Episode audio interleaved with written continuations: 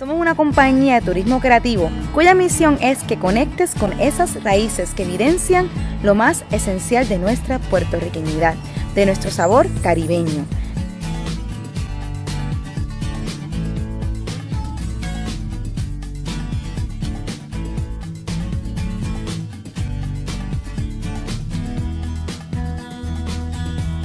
Acompáñanos, porque la historia no solo se lee, la historia se camina. Bueno, gente, buenas tardes a todos. Bienvenidos a esta transmisión. Hoy estamos en vivo y a todo color con una amiga muy querida que ya hace tiempo era una deuda traerte aquí a esta entrevista, a nuestra plataforma. Hoy tenemos a mi amiga Amara Pastor Rodríguez, que mucha gente dice que nos vemos guapas hoy, güey. Estamos guapísimas. Gracias. Que una amiga muy querida que lleva ya cuántos años viviendo en Ponce. Desde el 2016, casi cuando yo llegué prácticamente de mi tiempo afuera, ponceña adoptada ya a estas alturas de la vida, y hoy vamos a hablar un poco sobre poesía. Aquí mientras tertulamos un ratito con vinito blanco en el patio de la casa, en celebración y en anuncio a un libro que vas a estar presentando formalmente este viernes, ¿verdad? Así es. Este viernes 3 de diciembre. 3 de diciembre a las 6 p.m. en lo que se conoce como el Balcón de la Cruceta. Ya invito a explicarle todo lo demás, los eventos los detalles del evento, pero para comenzar formalmente voy con la transmisión, como dije, poesía, libros, tertulia un ratito aquí con mi amiga Mara. Y Mara, también siempre que comienzo este podcast me gusta que los invitados mismos se presenten quiénes son, a qué te dedicas más que todo y cómo llegaste a... Pues antes que nada, saludos a todas las personas que se están conectando y gracias Melina por invitarme. Claro que sí. Tenía muchas ganas de venir al podcast. Y pues yo soy Mara Pastor, me crié, nacida y criada en San Juan. Llegué en el 2016 aquí a Ponce como profesora de la Pontificia. Muchas personas, ¿verdad?, me conocen por esa faceta de profesora. Y también soy escritora, escribo principalmente poesía y ensayo. Mi especialidad en el ensayo es precisamente la poesía puertorriqueña y a mí me gusta mezclar mucho la historia literaria, ¿verdad?, y la relación de los poetas con la historia puertorriqueña. Y pues también edito y además de eso, ¿verdad?, me encanta hacer muchas cosas, así que también enseño yoga en el proyecto de yoga que está aquí en el jardín japonés. Y bueno, pues ya tuve una hija ponceña, así que ya también soy un poco ponceña. Sí, no, ya todos estamos aquí en Ponce. Yo, como digo Mara, yo te conozco a ti desde que regresé de mi tiempo afuera, y mi tiempo aquí en Puerto Rico en Ponce son 4 años, y ese tiempo que has estado aquí, bueno, casi 5, ¿verdad?, a esta altura. Entonces lo conecto, te asocio con mi llegada a Ponce luego de 10 años afuera, entonces ya para mí ya eres ponceña de pura cepa. Y Mara, estabas hablando un poco de que te criaste afuera, llegaste en San Juan en San Juan. Llegaste a Ponce, pero estuviste un tiempo fuera de Puerto Rico, ¿verdad? Sí. ¿Dónde estuviste viviendo? Estuve 10 años fuera de Puerto Rico. Bueno, tengo que decir, mi papá es español, mi papá es madrileño, soy como tú, que también tengo mucha historia, herencias atrás, ¿verdad? Exacto. Todos tenemos realmente. Y mi mamá es de Manatí, de Seattle. Entonces yo me crié en San Juan, ¿verdad? Pero cuando me fui de Puerto Rico, viví en Estados Unidos, en Indiana y en Michigan, que estuve estudiando, haciendo una maestría y después haciendo un doctorado, y también estuve varios años en México, en donde también estuve investigando en la UNAM, en la universidad, en el estudio de investigación de estudios latinoamericanos y caribeños, y luego entonces pues decidí regresar. Regresé, estuve primero en San Juan, en Río Piedras, un par de meses, y luego entonces rápido apareció esta oportunidad y me vine para acá. Y para Ponce. Entonces, me gusta contar esa historia porque como yo, eres una de esos puertorriqueños que se fueron 10 años. Sí. Y regresamos. Y aquí estamos con todo ese conocimiento que aprendimos fuera de esta isla, aportando, y me he dado cuenta de que te conozco. Siempre te he conocido mucho por lo que es la poesía, más que todo. Y quiero entrar a ese tema directamente hoy porque más que toda esta entrevista que estamos dando es para hablar un poco sobre un libro hermoso que acabas de publicar. Técnicamente va a salir a la venta este viernes. No, ya salió. ¿Ya salió a la venta? Sí, ya. ¿Cuándo lo publicaste formalmente? ¿Cuándo salió? Salió como en octubre. ¿Como en octubre? Sí, salió en octubre, septiembre, octubre aproximadamente, si no me equivoco. Y se puede comprar en línea o lo pueden conseguir en la actividad. También está en varias librerías, está en El Candil, está en La Esquina, está en La Boico, en La Luisa, está en Laberinto. Así que bueno, que está en varios sitios, así que podrían conseguirlo en línea o pueden conseguirlo en cualquiera de sus lugares. So, ya está bastante disponible y este libro espectacular va a ser enfoque hoy día, además de que uno que es Violeta, que es mi favorito, tiene aquí una obra increíble. Mara, ¿de qué es este libro que tenemos aquí? Que se llama Deuda Natal. ¿Y por qué Deuda Natal? Ese nombre. Sí. Pues el libro trata sobre cómo yo observo, ¿verdad?, las cosas que me pasan y cómo yo sintetizo con mi lenguaje experiencias que pienso que me gustaría compartir, ¿verdad? Principalmente es eso. A mí me interesa mucho el lenguaje, el vernáculo, me interesa cómo hablamos, me interesa también cómo nos comunicamos, ¿verdad? Me encanta pensar también que para cambiar la realidad la tenemos que primero cambiar en el lenguaje, ¿verdad? Entonces que de algún modo la poesía es como un laboratorio de cosas que pueden pasar, ¿verdad? Pienso también que la poesía nos da la oportunidad de conectarnos, ¿verdad? De experimentar cosas que de otro modo no experimentaríamos, ¿verdad? Así que, bueno, este es un libro sobre distintas cosas, ¿verdad? Pero está dividido en 4 capítulos. Tuve la fortuna de que las traductoras del libro, que son María José Jiménez y Ana Rosenwald, tradujeron muchísima poesía que yo había publicado y cosas inéditas, y ellas hicieron una selección, especialmente Ana fue quien hizo la selección. El libro tiene poesía mía publicada en otros libros y tiene algunos poemas inéditos. Ellas tradujeron esta selección. El primer capítulo se llama Poeta Nacional y son poemas que reflexionan sobre qué es ser poeta. El segundo es Paraíso Perecedero, que es sobre Puerto Rico, ¿verdad? Sobre la experiencia de Puerto Rico. El tercero es El Arrojo, que para ellas eso es más como un concepto que tiene que ver con la parte más vanguardista de mi poesía, que es más experimental. Okay. Y la última se llama Saldo, que en Saldo pues son poemas de un poco como el residual, ¿verdad? O qué es lo que se gana con las experiencias anteriores o sobre también preocupaciones que yo tengo que son bien matemáticas, a mí me encanta usar fechas y datos, entonces son poemas que van más como por ahí. Y se llama Deuda Natal porque yo tenía esta idea, ¿no?, de que la deuda es para los que somos colonizados, como lo que es el pecado para los católicos, ¿verdad? Es como eso con lo que nacemos, y estando en el contexto en el que estamos con la Junta de Control Fiscal, la deuda me parecía que tenía que, parte de mi reflexión y de mi decisión de regresar a Puerto Rico tenía que ver con esa pregunta, ¿no? De, voy a ir a un lugar que tiene una deuda impagable y voy a hacer mi vida ahí. ¿Cómo me voy a relacionar con ese concepto y qué quiere decir una sociedad en la que te inculcan a estar endeudado y endeudada desde que básicamente comienzas a vivir, ¿verdad? Así que, pero bueno, tiene cosas de amor, fantasías, testimonial.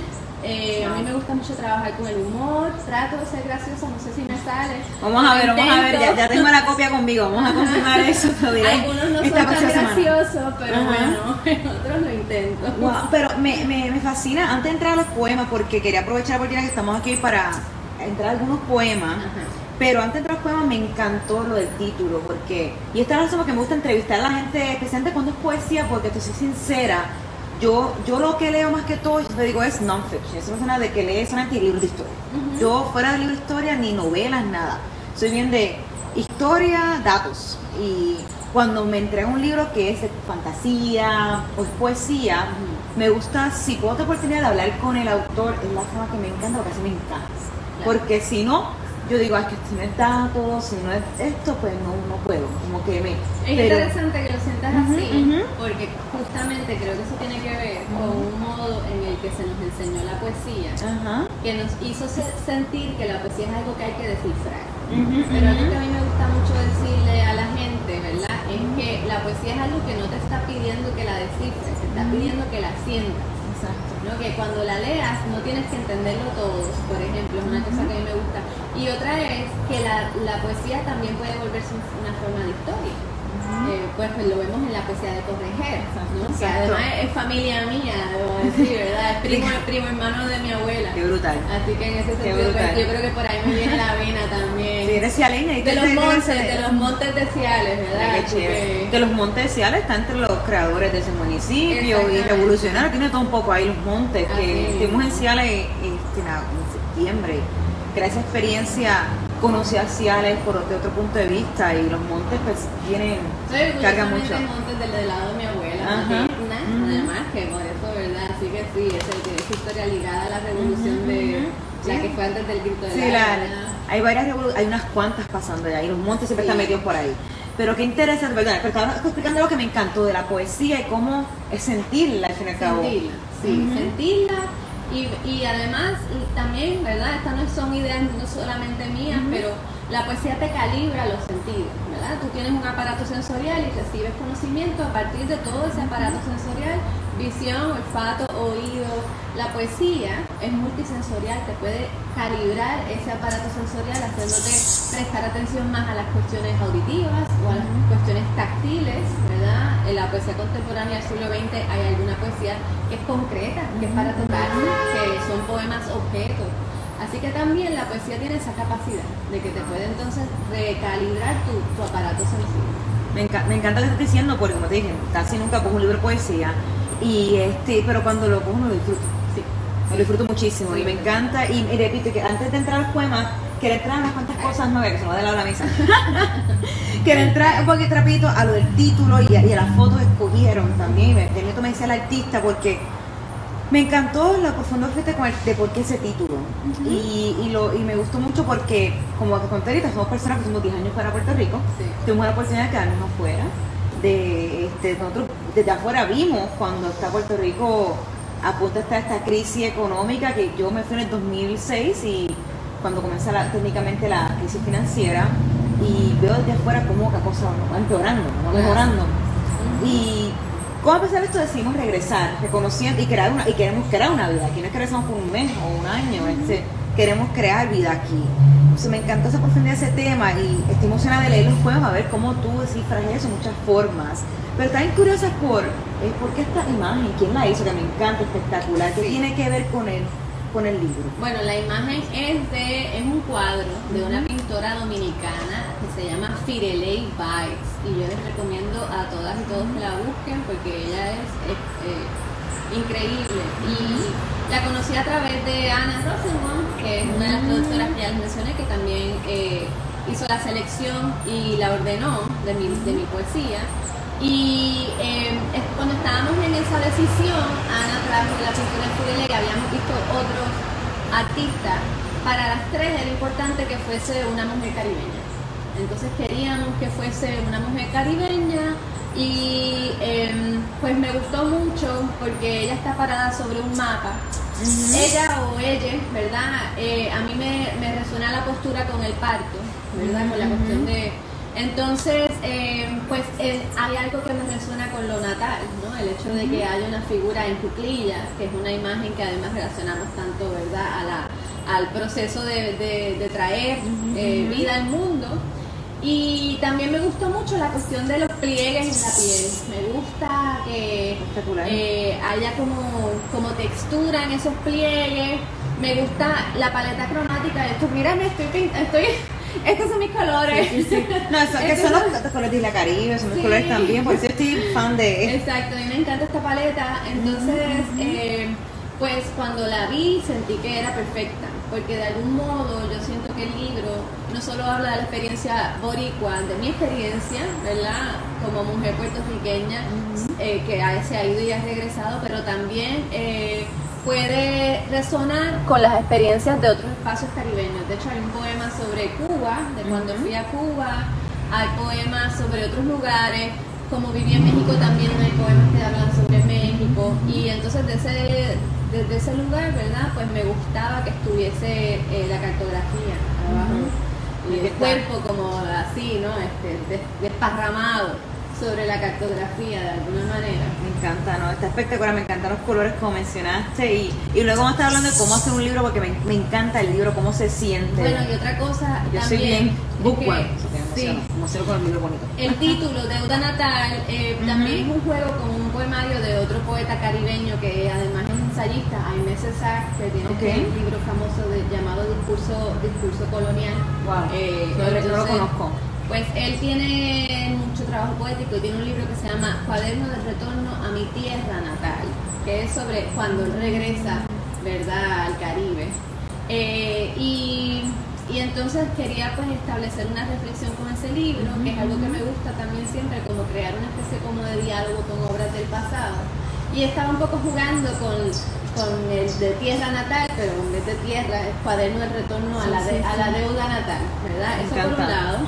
Y segundo, que tuve el libro, el año pasado recibió el premio Ambroggio de la Academia de Poetas Norteamericanos. De eso te iba a preguntar, cuéntanos, ¿qué? Porque está aquí en claro, winner of the Ambroggio Prize of Academy of American Poets. ¿Qué es este premio? Yo nunca había ganado un premio, para mí fue una sorpresa, fue la sorpresa del 2020, ¿verdad? Pues en Estados Unidos nada más existe un premio para escritoras y escritores de nacionalidad estadounidense que escriban en primera lengua en español. El único premio que existe en Estados Unidos es este premio, el premio Ambroggio, y se da a un manuscrito de poesía que puede contener poesía ya publicada, pero que ha sido traducido al inglés y que fue escrito pues por una persona de nacionalidad, de ciudadanía americana, ¿verdad? Así que tuve, ¿verdad?, la fortuna de que el libro salió, gracias también al trabajo de Ana y de María, ¿verdad? Que ellas, de verdad que traducieron el libro contigo. Si ellas me están viendo, este libro saben que ustedes también, ¿verdad? Y wow. Entonces, ¿y tú las conociste hacer el libro? Fue que... Pues mira, yo curiosa de ellas dos. Sí, María José es de ascendencia venezolana-canadiense y Ana vive en California. Y entonces María José y Ana ya eran amigas, se conocían. Yo empecé a trabajar con María José y publiqué un librito con poquitos poemas, lo que le llaman un chapbook, que son ediciones, ¿verdad? Ediciones de pocos poemas publicados de manera, ¿verdad? Con cartón, con una manufactura económica también, que se puede distribuir fácilmente. Que pues la publicó Cardboard House Press, y ahí María José trabajó conmigo porque la contrataron para traducirme, y así yo conozco a María José. De español a inglés. De español en inglés. Y entonces María José... Pues pregunto por si acaso. ¿Qué? Claro. Y ahí Estados Unidos, es al revés. Es que yo a veces me siento más escribiendo en inglés. Ah, sí. Yo creo que soy al revés, yo traducirme al español, qué cómico. Pues bueno, es que es la experiencia de muchas puertorriqueñas y puertorriqueños. A mí todavía se me resiste, ¿verdad? Como yo pues tuve que escribir muchos ensayos en inglés cuando estaba haciendo el doctorado, pero no me sale que yo me sienta escribir en inglés. Sí, pero eso demuestra lo diferente que es la experiencia de una persona del mismo lugar a otra, ¿verdad? Porque muchas puertorriqueños pueden escribir en inglés, les resulta más fácil, ¿verdad? Pues sí, entonces ella, María José invitó a Ana y entonces comenzaron a trabajar juntas. Ha sido un proceso de mucho aprendizaje. Pues ellas mandarme una versión, yo comentárselas, cambiar una cosa, volver a editarla. A mí me gusta mucho además, no sé, para la desgracia de ellas, cambiar cosas en los poemas después de que los comienzo a recitar en público, porque yo confío mucho en la memoria. Entonces si mi memoria cambia algo, cuando lo recito en vivo, yo voy al papel y lo cambio. Entonces por eso pueden encontrar, ¿verdad?, distintas versiones de un mismo poema en distintas publicaciones, que es algo que me agrada, o sea, que me agrada incluso no tener como ese apego a las primeras versiones, y a admitirme que el proceso puedo cambiar la opinión y puedo cambiar una palabrita, un punto, una coma, no sé qué. Esto pues para las traductoras no es necesariamente la cosa más divertida. Me cambié este poema. Pero ellas fueron súper pacientes y yo aprendí muchísimo. Y espectacular.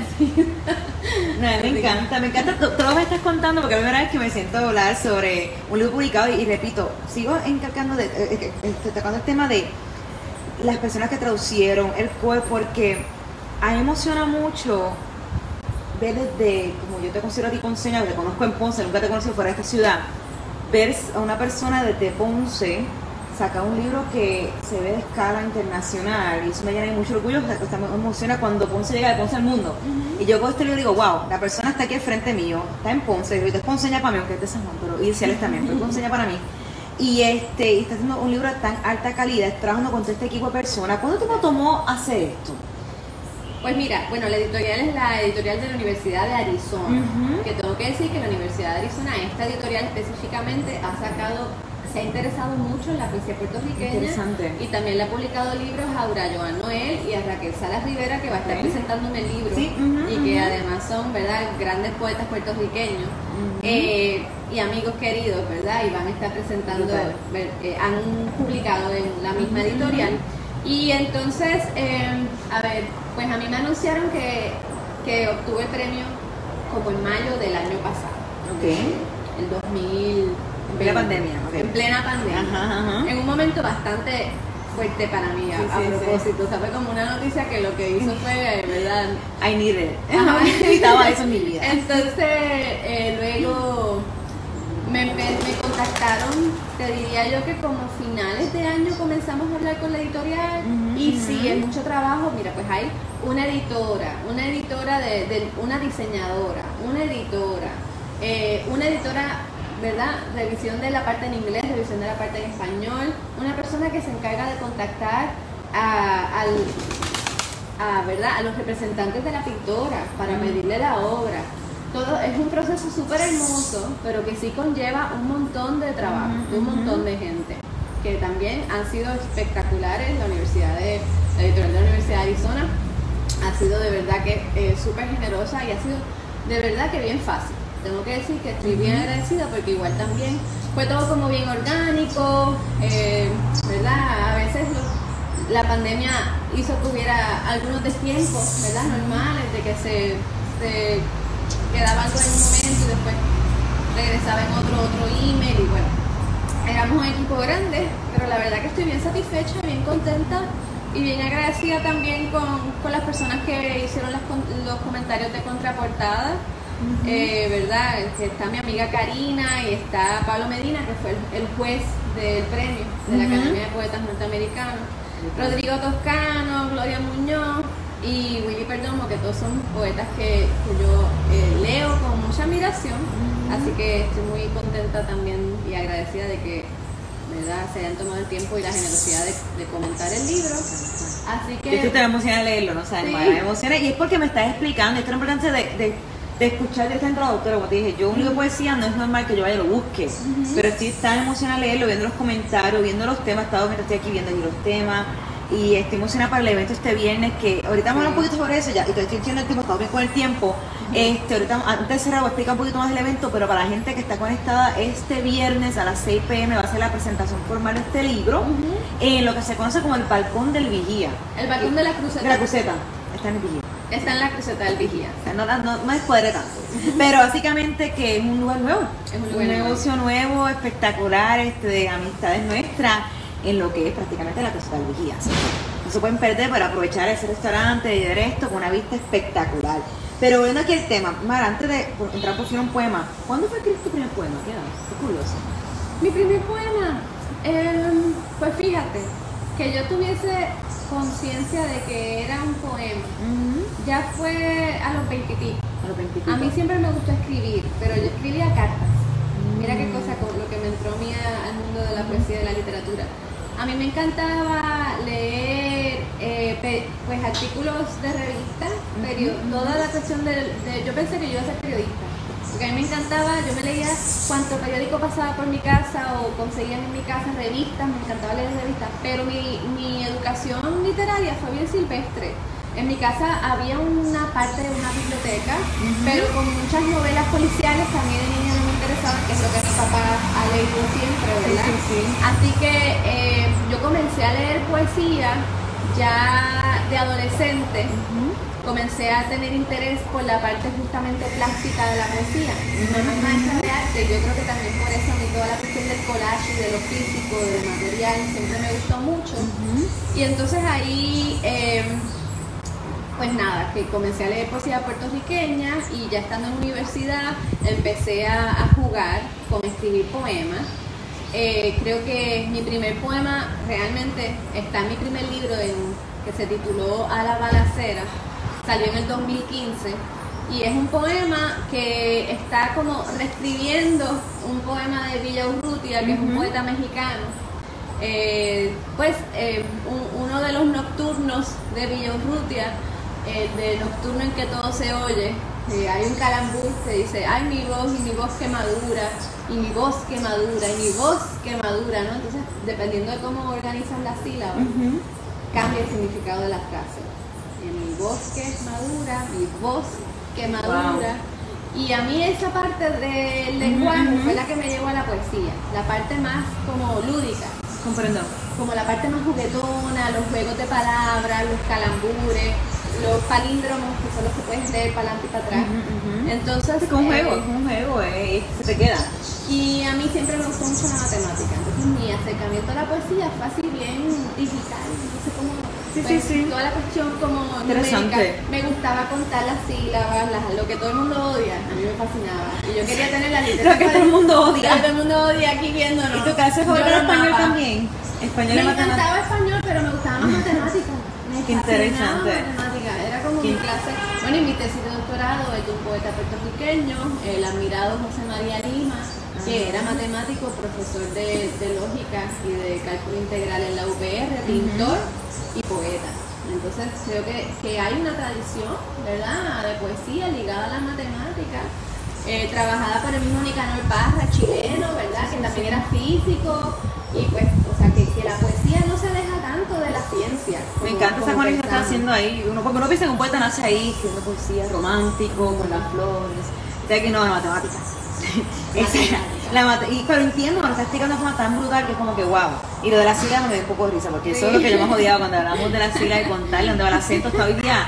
Cuando ven que no tengo hasta hoy día, cuando ven que los acentos no saben la Caribe, es porque mi clase español no era, aunque yo era muy buena porque yo era una nerd, yo soy la persona que salía bien porque era una nerd. No porque me encantara, porque tenía que sacar 100 porque tenía que sacar 100. Entonces me acuerdo que era la fuerza que aprendí los acentos y todavía no me encantan. Pero para ya ir cerrando, porque sé que tienes que hacer otras cositas después, quiero ir a tocar unos cuantos poemas que tiene aquí. Me gustaría antes que acabáramos de leyera uno o dos poemas, porque algunos son bien cortitos y ya me encantan, porque para agarrarme a mí la poesía tiene que ser de cosas cortitas, para yo poder decirlo. Puedo como un juego más que todo. Estamos hablando ahorita sobre cómo en esto tienes mucha experiencia, un poco sobre Ponce. Tiene algunas cosas de Ponce, Ponce ya está. Sí, Ponce está por ahí coladito. Y estoy curiosa de tocar algún poema sobre Ponce, o que mencione a Ponce. ¿Cuál te gustaría tocar ahí y leerlo con nosotros y explicarlo? Pues mira, a mí me gustaría comenzar con uno que se llama El Amante.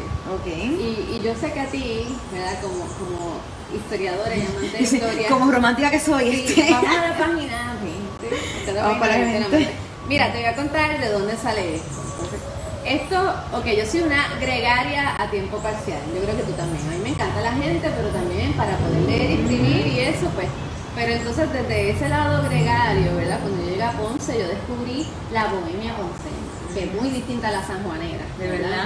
Y además, como esa bohemia que tiene que ver con todos los artistas y pintores que hay en Ponce, ¿verdad? Y en ese mundo donde además hice a un gran amigo, a Diosdado Ballester, claro que sí, el poeta de la playa de Ponce. Entonces él me contó, estuvimos hablando de un boxeador que admiraba mucho.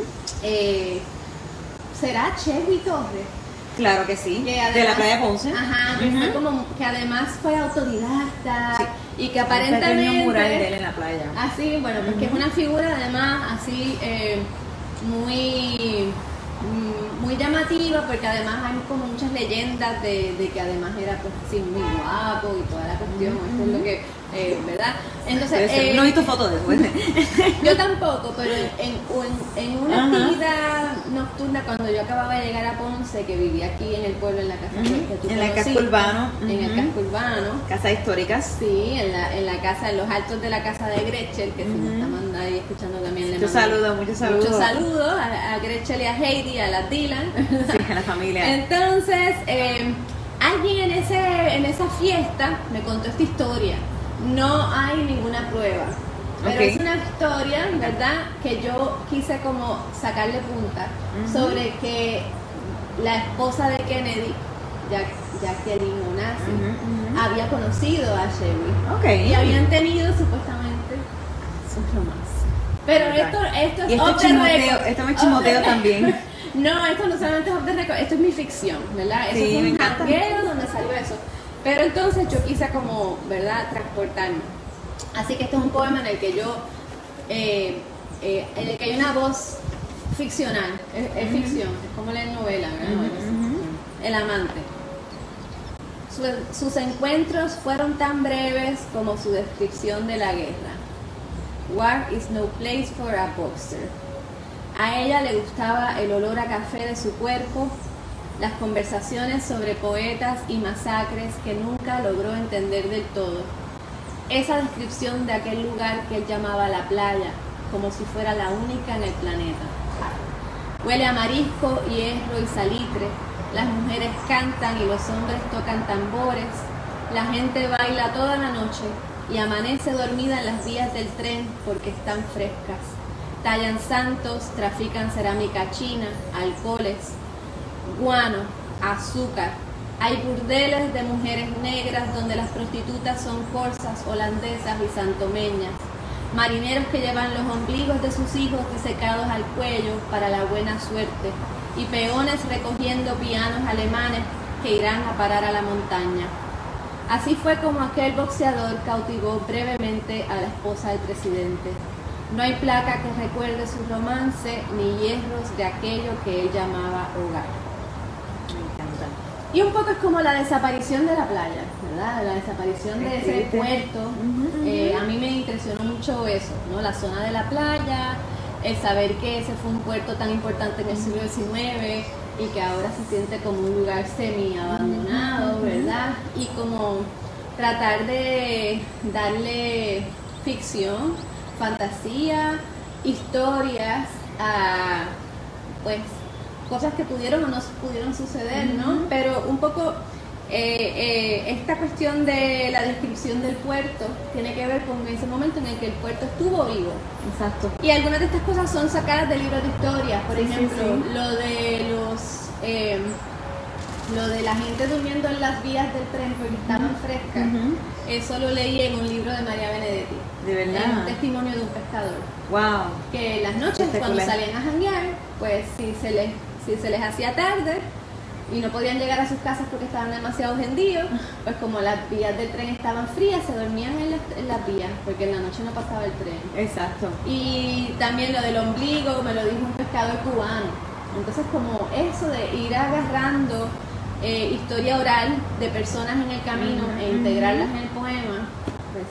No, me fascina, me agarraste porque este poema como persona cuenta historias, es como que una forma bella de contar la historia, una diferente, con tantas emociones, sentimientos. Me encantó la parte que como él le dice la playa como si fuera única en el planeta, porque son los playeros. Exacto. Bien orgullosos. Exacto. Esto es lo mejor que hay en el mundo. Soy de la playa, como si fuera la única. Y así la cautiva, describiendo qué estaba pasando en la playa de Ponce. Me encanta, mi gente, que tengas un poema, sí. Y como sea poquito tiempo, leemos otro más. Aquí puedes escoger cualquier tema, si tenemos tiempo, 3 minutitos. Escoge otro para cerrar hoy día, que te encante, puede ser de Ponce, puede ser lo que tú quieras. Bueno, pues mira, para cerrar, ya que somos mujeres que volvimos, sí, me encanta. Voy a leer uno que escribí sobre ese tema específico. Wow, bello. Que se llama El rompeolas. Está en la página 33. Para allá.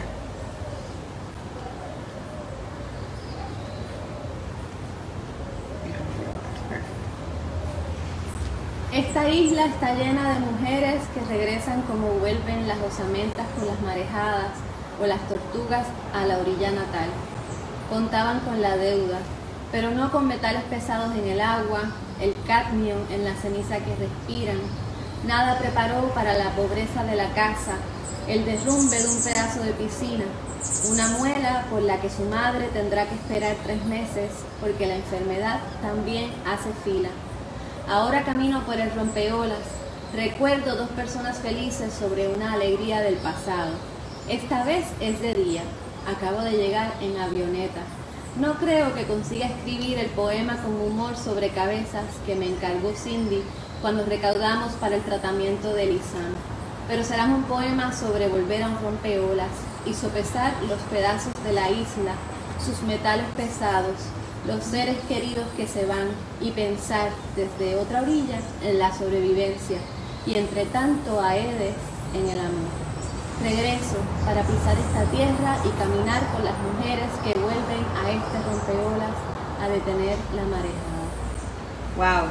Para ti, me encanta. Me encanta, wow, espectacular, Mara, qué cosa más hermosa.